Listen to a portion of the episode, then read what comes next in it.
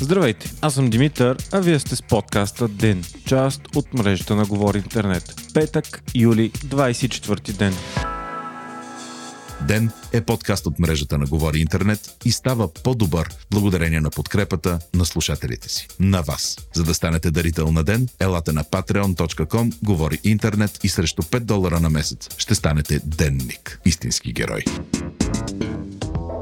Спад на заболелите от ковид деветнайсет се отчита след рекордния вчерашен ден. Новите случаи за последните двадесет и четири часа са двеста шестдесет и девет на база пет хиляди и деветстотин теста. Положителните проби са четири цяло и пет процента. Така общият брой на случаите у нас става девет хиляди осемстотин петдесет и три. Рекорден обаче е и броят на оздравелите от вируса днес – триста осемдесет и осем души. Така, хората, които са се преборели с вируса, са петстотин тридесет и един. Днес в интервю пред БНТ пък главният здравен инспектор Ангел Кунчев от Националния оперативен щаб каза, че България вече се стреми към второ, трето място по заболеваемост в Европа след Португалия и Швеция. Той каза, че рязко увеличение на случаите има в страните от Балканския полуостров. Кунчев също заяви, че се наблюдават много повече случаи на млади хора, хванали вируса. Важна цел на Министерството на здравеопазването ще е тази есен да не се стига до масово разпространение на ковид деветнайсет в училищата и детските градини, тъй като повечето деца са безсимптомни, но носят заразата със себе си. Междувременно, днес премиерът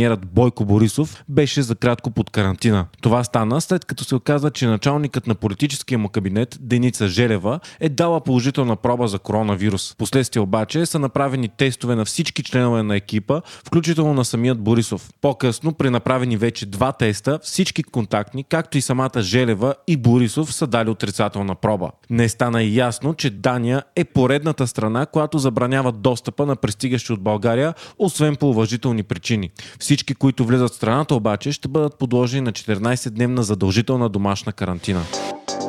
Междувременно заразата продължава да се разпространява по света. Общият брой на болните вече е петнадесет цяло и пет милиона, а на починалите от ковид деветнайсет шестстотин тридесет и четири хиляди. САЩ надминаха четири милиона болни и вече отчитат по шестдесет до седемдесет хиляди на денонощие. Дори президентът Доналд Тръмп рязко смекчи тона си относно коронавируса и започна да препоръчва хората да носят маски. В Бразилия пък положението продължава да е изключително тежко и там два дни подред се отчитат рекорди с почти шестдесет хиляди заразени. Общият брой на болните в страната е почти два милиона и триста хиляди души, а на смъртните случаи осемдесет и четири хиляди души. В момента заразата се разпространява много активно в почти цяла Южна Америка, като особено тежко положението е в Перу, Чили и Колумбия. Индия пък продължава да е на трето място по брой заразени с почти един милион и триста хиляди души и рекордните почти петдесет хиляди случая за двадесет и четири часа. Там смъртните случаи пък вече са тридесет хиляди. Предполага се обаче, че заради много голямата гъстота на населението и специфичните социални норми е възможно Индия да се превърне или дори вече да е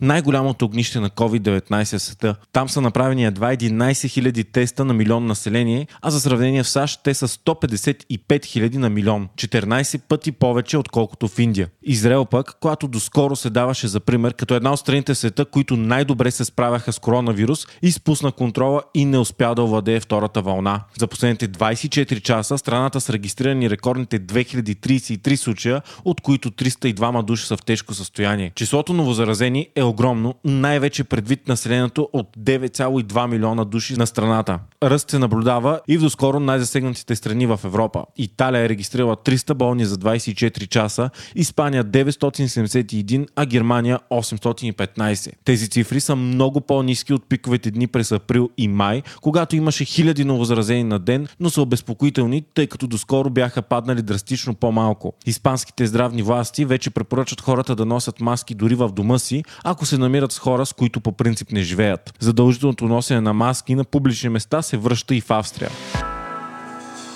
Въпреки така нареченият ремонт на кабинета, протестите в цялата страна против правителството продължават. Едно от основните лица на протеста, Христо Иванов, обяви, че са сменени едни министри на ПЕСКИ с други министри на ПЕСКИ. Всеобщата обществена реакция на смените от вчера е, че те са незадоволителни, не променят нещо и не удовлетворяват желанието на протестиращите. На протестите в София с нощи, където отново се събраха хиляди хора, част от протестиращите замеряха сградата на Министерския съвет с семки, бомбони и турбички била наречени каракачанки. Задълго остана спряно движението по булеварите Дондуков и Цар Освободител. Протести се проведоха и във Варна, Бургас, Пазарджик, Сливен, Русе, Ловеч, Хасково и други градове страната. Вчера към двайсет часа пък президентът Румен Радев отново слезе сред протестиращите и ги призова да останат заедно и да продължават да излизат на улицата. Президентът разговаря свободно с много хора и заяви, че не е съгласен с ремонта на кабинета и подобно на повечето мнения това не променя нищо. Той каза, че чете плакатите и слуша хората и отново произнесе своя нов слоган „Мутри вън“. Част от тълпата обаче осиркваше президентът. Отровното трио, което организира протестите, отново обяви, че трябва да се направи национална стачка и да се блокира цялата страна, за да могат да бъдат свалени управляващите. По-късно вечерта протестиращите отново блокираха почти цялата централна част на София и затвориха за движение ключови булеварди в града.